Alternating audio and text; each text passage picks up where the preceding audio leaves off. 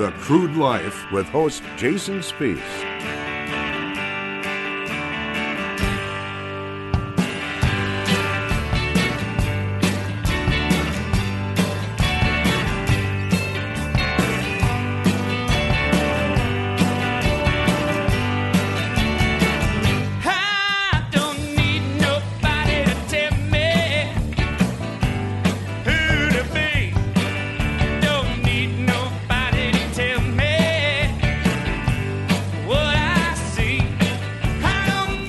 To the Crude Life Week in Review. My name is Jason Spiess. I'm your host. Thank you, folks, for joining us at a place where we like to bring you the best interviews of the week, which are available at thecrudelife.com. That's thecrudelife.com.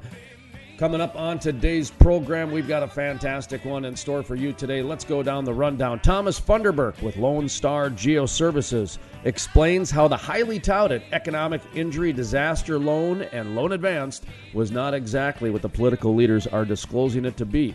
Spoiler alert, he didn't receive any money, but a lot of other people did in order to park their planes and keep their Airbnbs vacant. Thomas Funderburk with Lone Star Geoservices explains how he's a small business owner, family man, three kids. He got left out in the cold. Also, James Coleman, he's with the Southern Methodist University Dedman School of Law, gives an update from the Texas Railroad Commission's meeting and how the bigger picture plays into it with OPEC. And remember, folks, there was a time when the Texas Railroad Commission was about as powerful, if not more powerful, than OPEC. So it was kind of a revisit to that time and whether they should cut back production and do some things, which is going to have major impact. Of course, in the Bakken, they already are cutting back production, but in the Texas Railroad Commission, they're talking about regulating the production cuts as opposed to the market taking control. So, interesting conversation. James Coleman, associate professor at Southern Methodist University Dedman School of Law.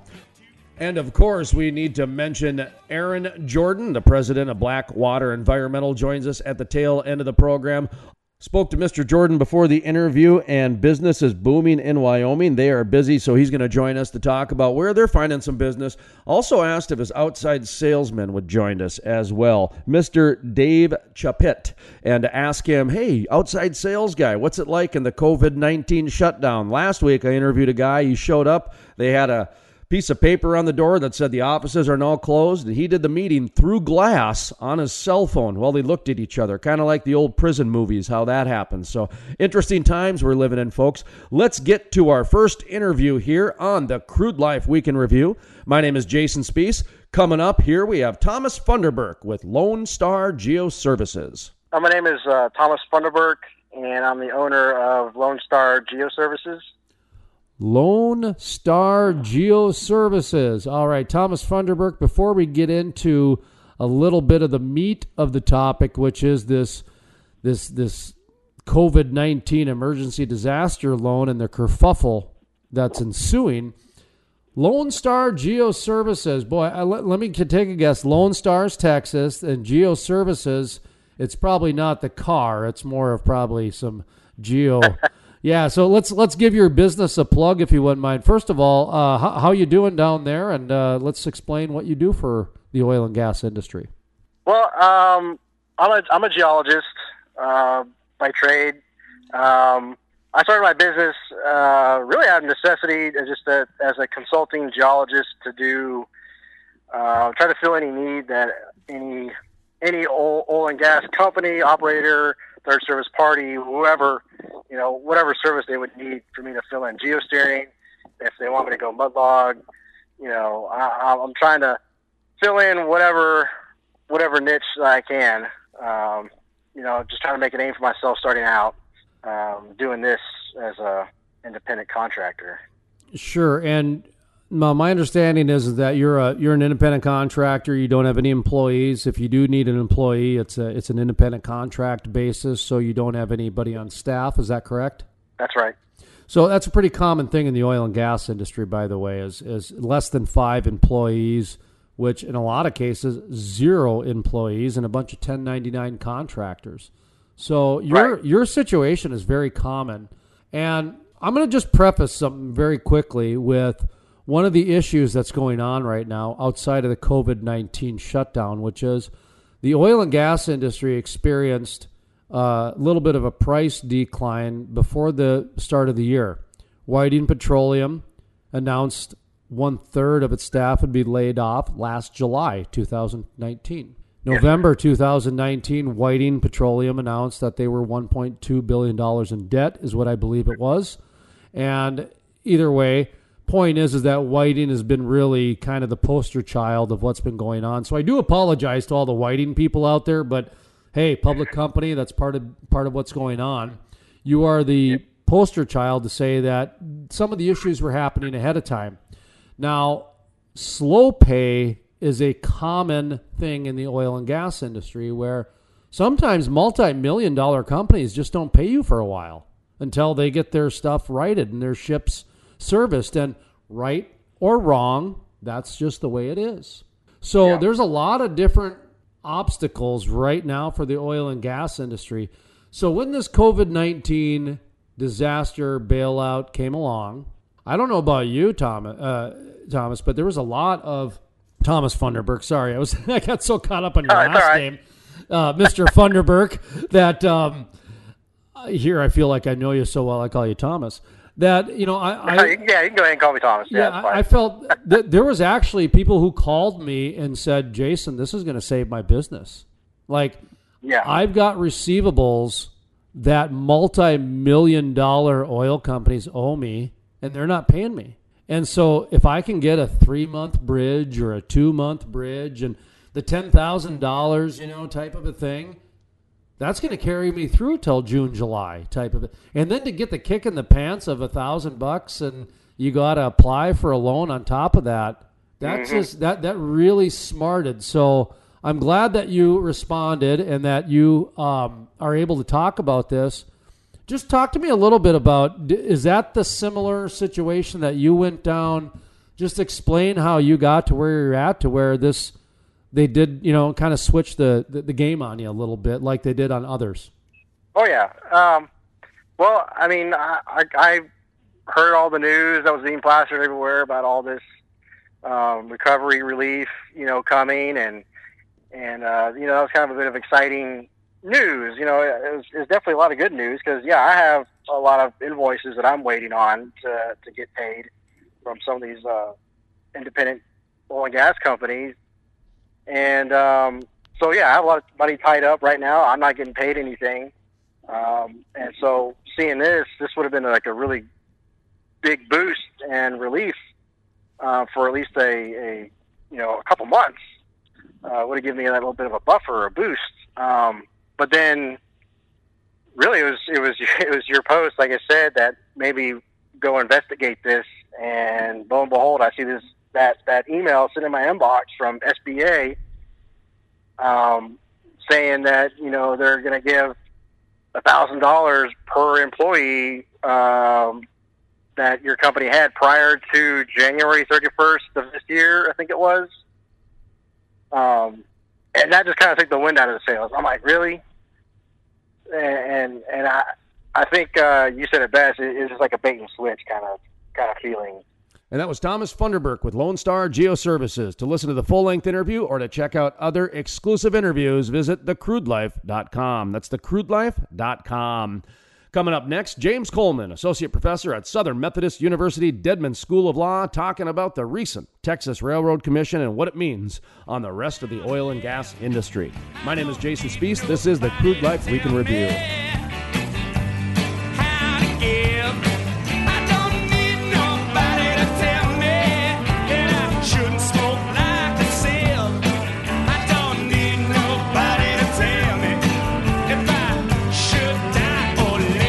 The Crude Life is sponsored in part by Historic, the first full conversion refinery to be built in the U.S. in over 40 years. Innovative, the cleanest, most technologically advanced downstream project ever. The model for future shale basin projects. Groundbreaking. The Davis Refinery. Make energy great again. Yes, that is the hat for the energy industry, folks. Wear it proudly. Show your support for the nation's energy industry with this attention grabbing fashion declaration. Visit keepenergygreat.com. That's keepenergygreat.com. The Crude Life with host Jason Spiess.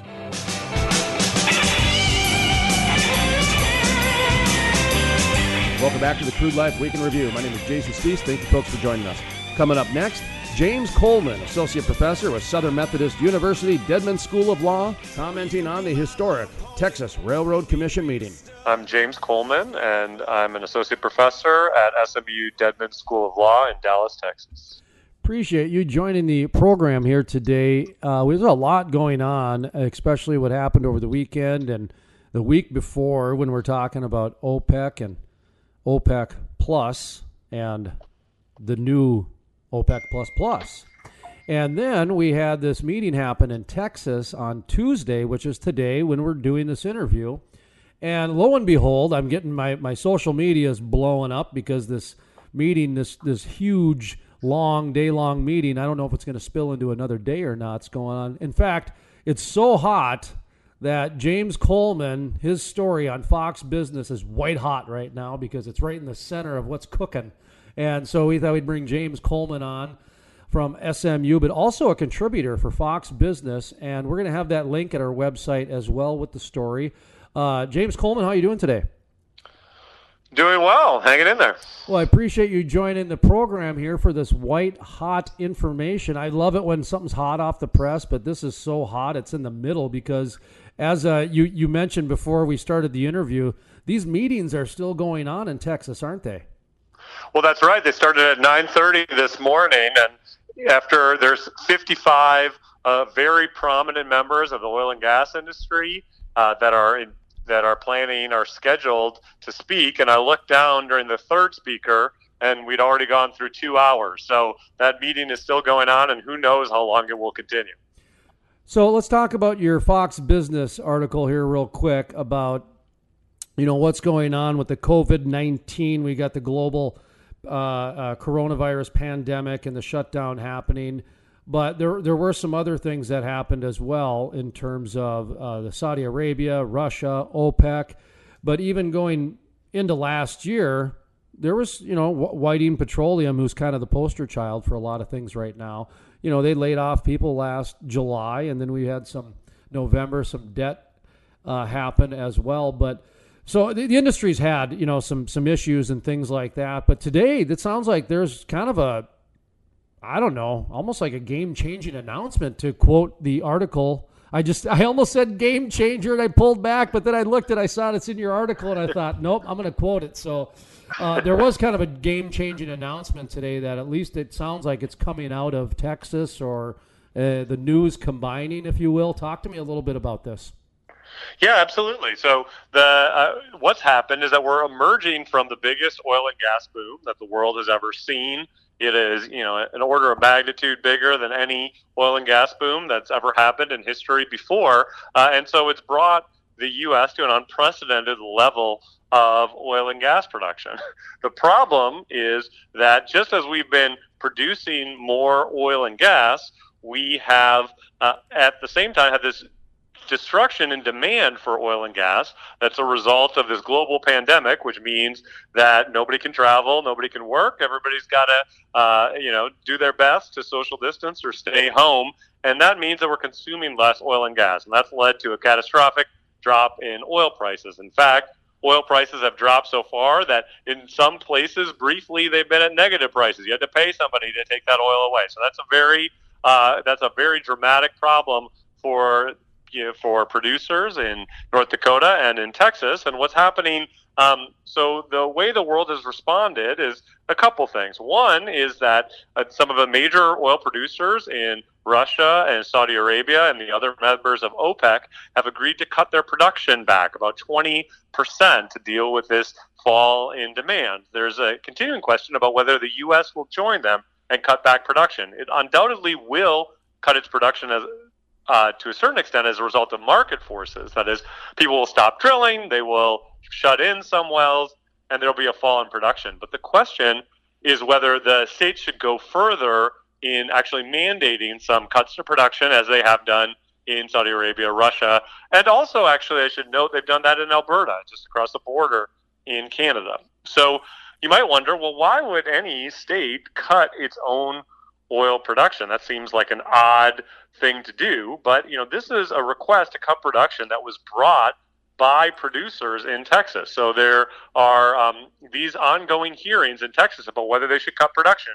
Nothing's been decided yet. There's a three commissioners asking questions and taking information, but they're hearing from oil and gas companies on both sides of the issues. Some of them saying you need to order cuts to production so that we can all have a little bit higher prices, and other ones saying no, let the market work it out. Yes, some of us are going to go bankrupt. Yes, we'll buy some other, you know, we'll have to, some of those bankrupt companies will have to be bought out, but we should just let, um, this is going to be hard, but we should let the market take care of it. And that's the huge debate that's happening in Texas right now. It's very controversial within the oil industry and between those, uh, between those oil and gas companies. I was going to ask if this was an unpopular topic down in Texas right now, and you just said it was controversial. So that answers that question. Um, what is the vibe right now in terms of some of the things that are happening? It- it- there's there's production cuts. I mean, before we got on to this interview, I read Continental is, is doing some cuts and that sort of thing. Um, but at the same time, I'm reading that you know business is going to bounce back sooner than ever, if you will. Um, what what what is the end result supposed to be with this Texas meeting, if you will? Because I was kind of reading some of the things going into it, and I know we're only halfway through on the day, and so and, and we'll get back to um, some of your research here in a second. But I just kind of wanted to see more about the vibe and just some of the things that are happening with what's kind of, um, I guess, the controversy. Obviously, you have two sides, and the one side doesn't want production cuts, and the other side does. And I'm trying to figure out the what the end goal is supposed to be at the end of the day in Texas. I'm not sure if I, even know how to ask the question. Wow. No, that's a that's a great question. I mean, because you might think, okay, so so let's let's let's uh, you know start with what's puzzling, right? Everybody understands why an industry would say, "Don't cut my production." You know, normally no producer wants the state to come in and cut its production, and you know, furthermore, most usually a producer prefers a free market, doesn't want to invite the government to step in and start regulating the level of the production, right? So that that so what we have to explain is why producers would like the government to step in and reduce production. Well, I, I guess I kind of got caught up for just a second because, like, you know, right away people think of New York, Colorado, California. Yeah. Right. And you know, and when we're talking about Texas, it it you can't make that comparison because the average Texan that that doesn't compute at all. Like that one, you I mean, a, a reflex of a backhand is more common. Sounds like socialism, Oh, right? totally, totally. And so Yeah, that's yeah. why I'm trying to I'm trying to ask the question like how is this possible? Because at the same time I don't I don't think that is what the intention is. Do you know what I mean by that? Where it's it's Yeah, yeah. that- that's going to be the low hanging fruit as far as Well, the perception goes. Well, let me let me say a couple things about that. One is that until for the you know in the days of dominance of the American oil industry, which was basically from the 1901 to about 1970, really for sure ends 1972. In that time period, Texas always controlled production. It always set limits for its producers. So the kind of regulatory scheme that made Texas the center of world oil markets was about controlling production. Yes, it was a free market. Everybody got to find their own land, drill their own wells, develop their own technology. But it was done within an overall scheme that said we're not going to have too much production overall because if we do, we're going to waste a lot of resources that are going to be worth more money in the future. And so that kind of careful planning helped the free market develop in a way that made the U.S. the world's premier energy superpower. Okay, now for the first time in half a century, the U.S. is again the world's premier energy superpower. And the question is should we rediscover some of those tools that we used before that uh, helped us manage that oil and gas well? Mr. James Coleman, going to ask you to hold that thought for just a moment or two. We're going to take a brief pause. and we come back, we'll continue the conversation with James Coleman, Associate Professor at Southern Methodist University Dedman School of Law. My name is Jason Spiess. This is the Crude Life Week in Review.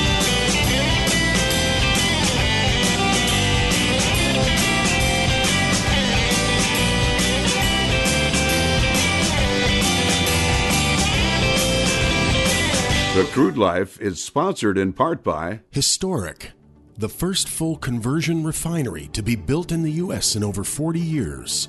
Innovative, the cleanest, most technologically advanced downstream project ever. The model for future shale basin projects. Groundbreaking.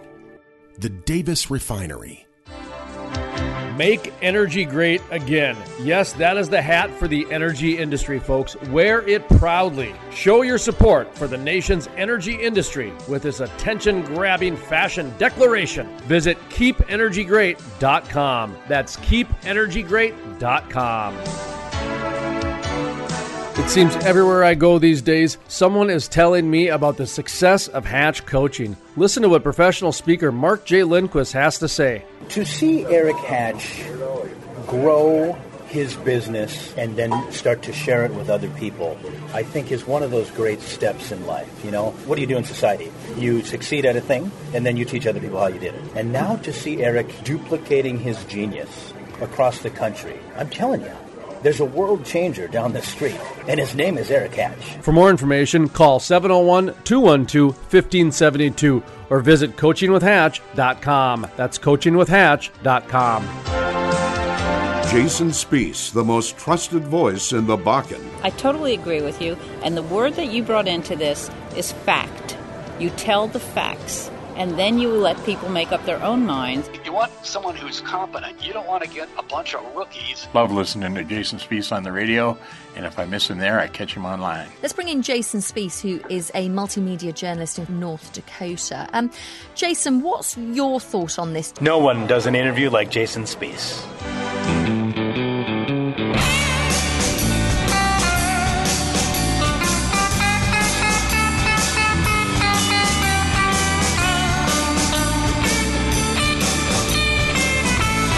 Welcome back to the Crude Life Week in Review. My name is Jason Spiess. Thank you, folks, for joining us. Coming up next, we continue the conversation with James Coleman, Associate Professor at Southern Methodist University, Dedman School of Law. And so I think, you know, although it does sound, you know what, I would say that Texans, you know, Texans love the free market, but you know what Texans love even better than the free market? Something that works. Texans are not ideologues, right? They don't say, "Hey, you know, this is we need to, um, you know, do have one approach no matter no matter what happens." They're looking for something that works for consumers, for the economy, uh, for producers, et cetera. And so, the argument from um, the uh, people in this hearing supporting cuts is that this is something that will work to help ensure that our free market oil and gas system isn't destroyed, but continues to bring Texans prosperity. And so let me explain the theory of how that works. I'll try to explain some of the downsides as well um, when I do that. Uh, so, so the theory is that uh, is a couple things. One is if you have market power, that means you're so dominant within a specific market that you can, when you cut back production, prices rise enough that you actually make more money. Now, Texas doesn't have market power within the global oil economy because to let's first approximation then i'll complicate this but to a first approximation the world is one oil market there's 100 million barrels a day if texas which produces 5 or 6 million barrels a day cuts back its production yeah that raises prices in the world a little bit but because texas is selling less it's going to make less money on the other hand if you get all of OPEC together, which is 30% of production, and all of Russia, which is 12% of production, and all of the US, which is 19% of production. That's 61% of the market. If they all cut back production at the same time, what's going to happen is oil prices will rise so much that they are going to all everybody will make more money, all the oil and gas companies. So part of what's happening here is that on Sunday, Saudi Arabia, OPEC, and Russia announced that they were cutting back production 20%. So part of what the drama here is is Texas and the U.S. going to respond with its own cutbacks? And that's a little bit different because here it's not controlled by the federal government, it's controlled by the states. And that's kind of what Saudi Arabia and Russia are waiting to see. So, one question is Does Texas want to show, hey, we're cooperating too, we're doing our best to restrain? maybe you should cut back production even more to help us all out, right? There's a cooperation, uh, there's a cooperation game that's happening. In a more immediate way, Texas might want to cut back production in certain fields where there's a lot of flaring. So you know, even um, so, even though it's typically you know global, we have an increasingly global natural gas market, we have a global oil market. There can be big differentials between the price of oil in Midland and the price of oil on the Gulf Coast. Sometimes it was you know twenty dollar a barrel in past years, right?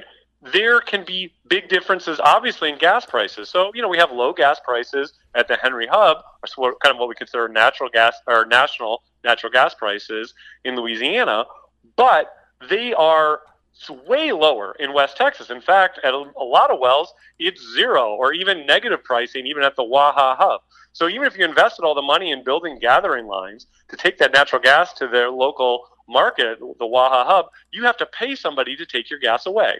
So there's so what happens when you have those differentials is that the regulator has market power within those markets. So if tomorrow the Texas regulatory, uh, the Texas Railroad Commission stepped in and said, "Hey, everybody, cut back natural gas production 10% in West Texas," all of those oil and gas companies, first of all, flaring would drop very low almost overnight. People do do it as much as they needed to for safety, but all of the economic driven flaring would go away. Second, what would happen is all of a sudden producers would be being paid money for their natural gas.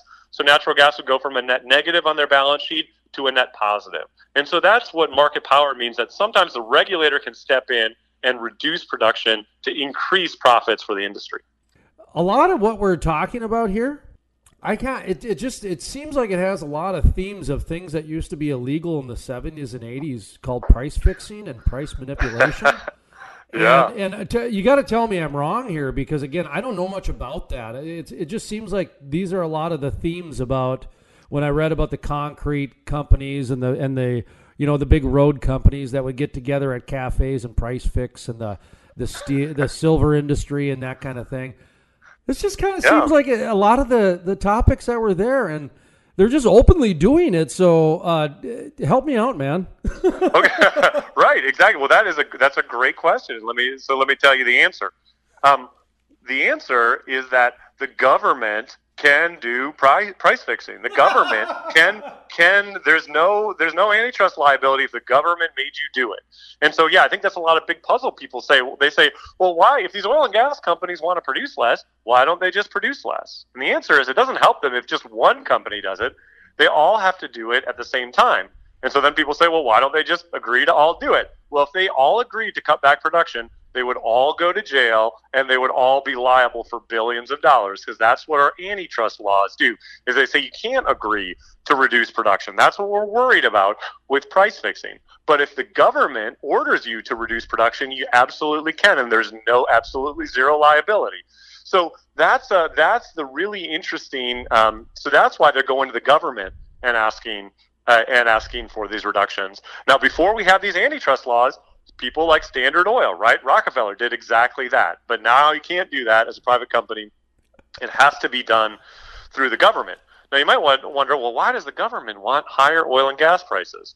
Well, you know, absolutely, you don't want high higher oil and gas prices if you're Governor Cuomo in New York or if you are, you know, in Chicago. But if you are in a major oil and gas producer like North Dakota or Texas, yeah, absolutely, you want higher oil and gas prices. Now, they're probably not going to do price fixing to an extent that will get them in a lot of trouble with the federal government. In fact, usually this works best if the federal government talks to the states, talks to the Industrial Commission in North Dakota, talks to the Railroad Commission in Texas, talks to the Corporation Commission in Oklahoma, and says, "Hey, everybody, here's how much we want you to all cut back."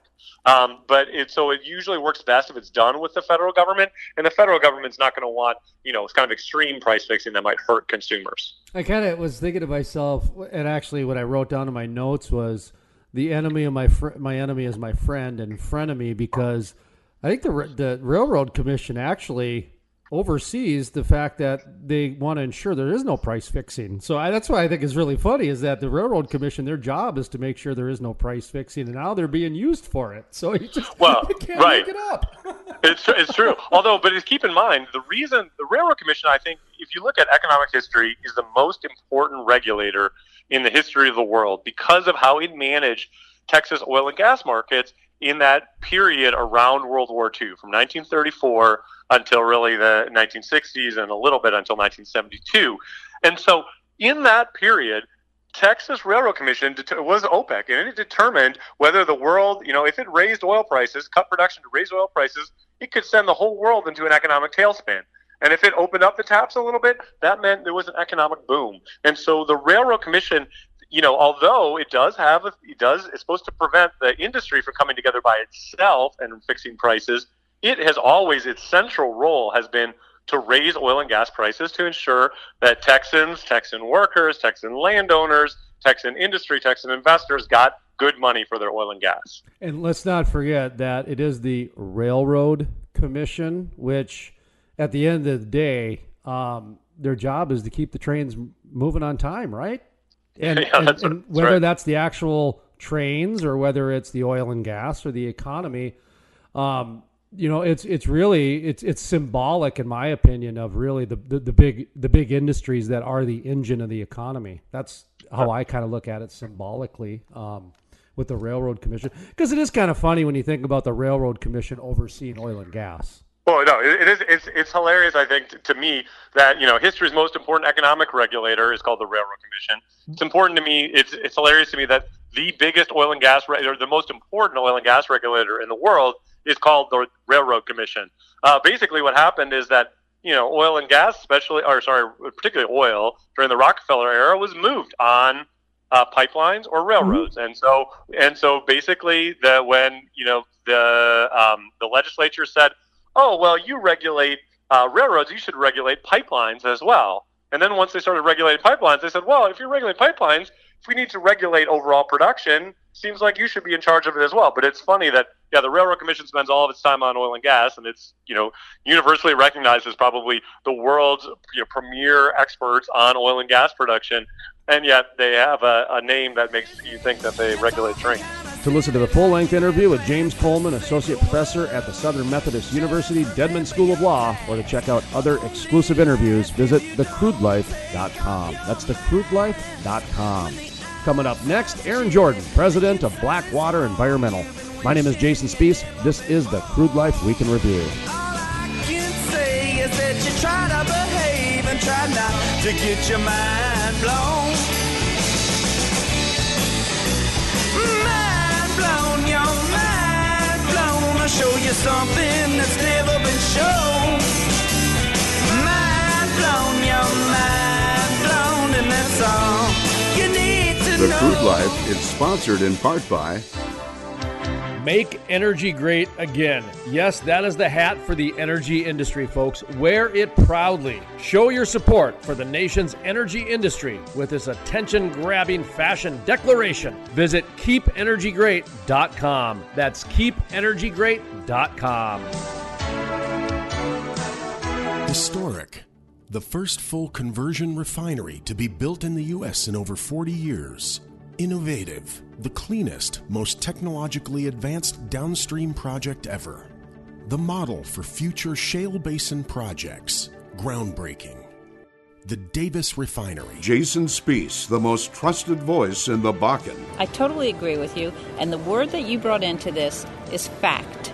You tell the facts, and then you let people make up their own minds. You want someone who's competent. You don't want to get a bunch of rookies. Love listening to Jason Spiess on the radio, and if I miss him there, I catch him online. Let's bring in Jason Spiess, who is a multimedia journalist in North Dakota. Um, Jason, what's your thought on this? No one does an interview like Jason Spiess.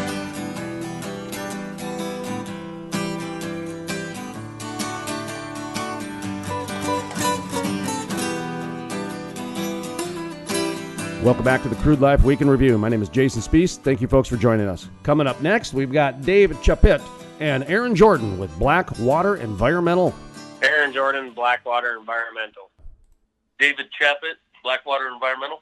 Excellent. Thank you, gentlemen, for joining me here today. Now, I believe you guys are based in Gillette, Wyoming, if my memory serves me correctly. And Gillette, last time I spoke to some people last week, they didn't have any coronavirus deaths as of yet. And so, wh- whether it's good hygiene in Wyoming or it hasn't reached there yet, that's debatable. I'm not going to get into that debate today. But what I am going to get into is that companies are still taking precautions and some people are still going out there. In fact, I talked to uh, Williams Insulation Company, WIC, last week, and they've been busier since this whole Corona COVID 19 thing happened. And so I thought I'd check in with another Wyoming company out there. And we've got Aaron Jordan, president of Blackwater Environmental. How you doing today?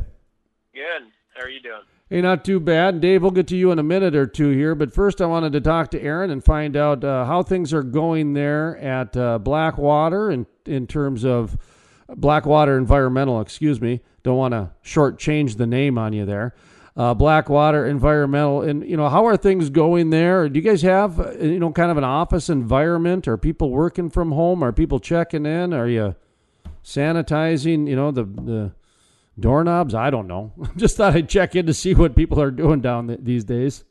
Yeah, um, most of our office staff, the girls have been working from home. Uh, me and Dave have been in the office the last couple weeks. No big deal. Um, pretty easy, pretty easy to have the girls work from home because all their stuff's on their computers. Everything we've got is, you know, pretty mobile these days. So um, even Dave here, he works remotely most of the time. So it's been pretty easy. The office cleaning girls has come in like normal and just clean the office. And I mean, you do what you can, I guess. Wash your hands is the biggest thing. Like, Yeah. What I'm getting out of it. So. That was the one thing I noticed too. A lot of a lot of the occupations just kind of naturally transitioned into what they were. You know, if you worked in a cube or an office type of a, a desk job, it was very easy to transition to your home office. The outside salespeople, and Dave, this might be where you come in. I, of course, Aaron, if if you go on outside sales calls as well, but uh, Dave, you know, some of these outside sales calls, you know, you can show up to a meeting and all of a sudden that day they put up a sign, sorry, no meetings today. And you might have to figure out a, a way to get inventive in order to get some outside sales calls happening these days. But how's the world of sales treating you? Uh, it's I, I haven't been here for with this company for that long. It's mostly we are just trying to stay over the phone. Um, you know, there's there's a lot of uh, things on hold just because of nobody knows what's going to be happening the next week or two. But it's it's still moving ahead. I mean, I, I'm not going to say it's better or worse than it was before. It's just different. You know, there's a lot less of meeting for lunch or you know taking a client to dinner type of thing. There's a lot more of we'll Skype or Zoom you for an afternoon and find out what's going to happen. And you know, ev- everybody up here still seems real positive about things are still going. They're just we can't do it this week. Let's talk again next week. So you- you're seeing a lot more of the, you know, the, It's different. It's just a. Yeah, a lot of the outside traditional sales uh, lunches and dinners and that sort of stuff have been replaced for the Zoom meeting and everything else, huh? Hmm. Uh, Aaron, talk to me about about your your role a little bit. You know, as far as what you're doing there in terms of you guys have had some business and and you guys have had to, you know, stay busy at the same time, transition through some of this. Yeah, you know, we this is usually one of our busiest times of the year, and I'm not going to say it's not busy. Um, we had some major turnarounds at some facilities hold off till the fall of this year and possibly the spring of next year. So a lot of our bigger jobs have been pushed back, but you know, we, we usually amp up this time of year, hire some more staff, and we kind of shied away from that, and we shouldn't have because I I had to jump in a hole the other day and sandblast for about five and a half hours. So um, we probably should have went ahead and hired, and we still might the way things are looking. Um, you know, I I kind of got nervous for a minute and didn't hire some of our seasonal guys, some of our summer guys, and it might have been a mistake. Now that we're looking at it, you know, we were having a talk this morning about it. That, geez, we should have just hired them guys because it got kind of busy there because they weren't.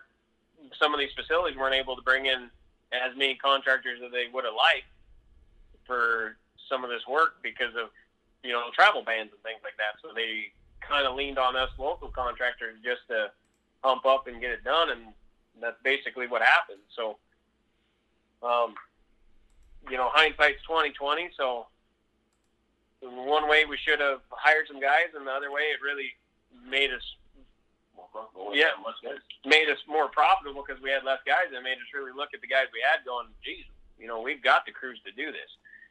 So it's, you know, it's it's hand in hand.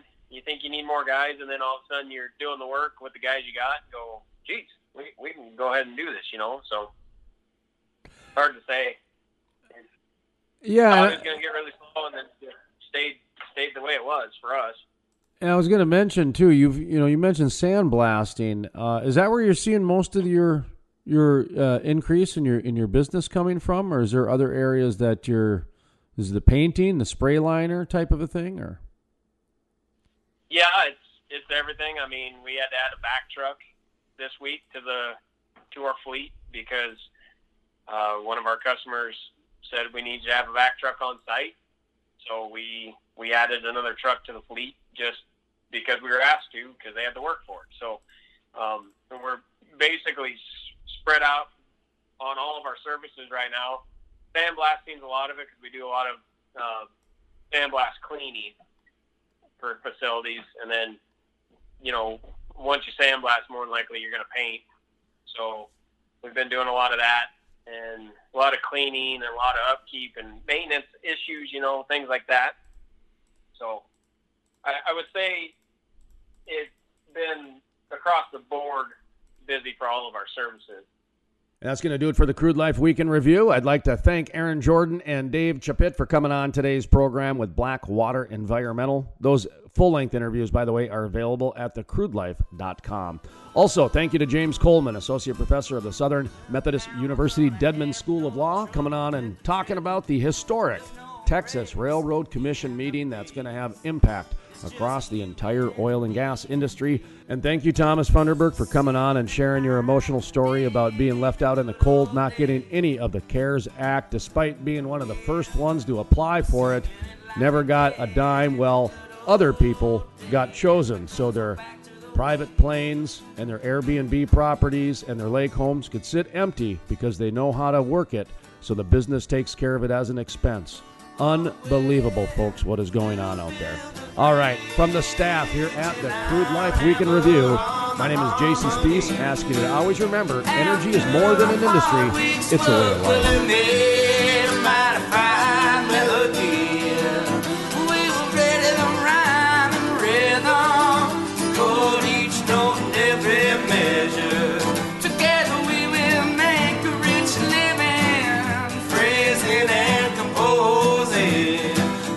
Crude Life is sponsored in part by Historic, the first full conversion refinery to be built in the U.S. in over 40 years.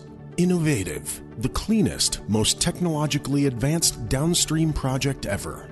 The model for future shale basin projects. Groundbreaking. The Davis Refinery.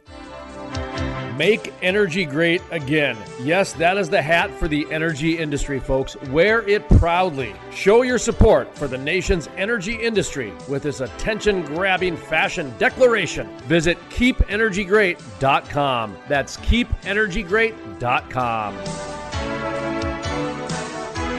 Jason Spiess, the most trusted voice in the Bakken. I totally agree with you. And the word that you brought into this is fact. You tell the facts, and then you let people make up their own minds. You want someone who's competent. You don't want to get a bunch of rookies. Love listening to Jason Spiess on the radio, and if I miss him there, I catch him online. Let's bring in Jason Spiess, who is a multimedia journalist in North Dakota. Um, Jason, what's your thought on this? No one does an interview like Jason Spiess.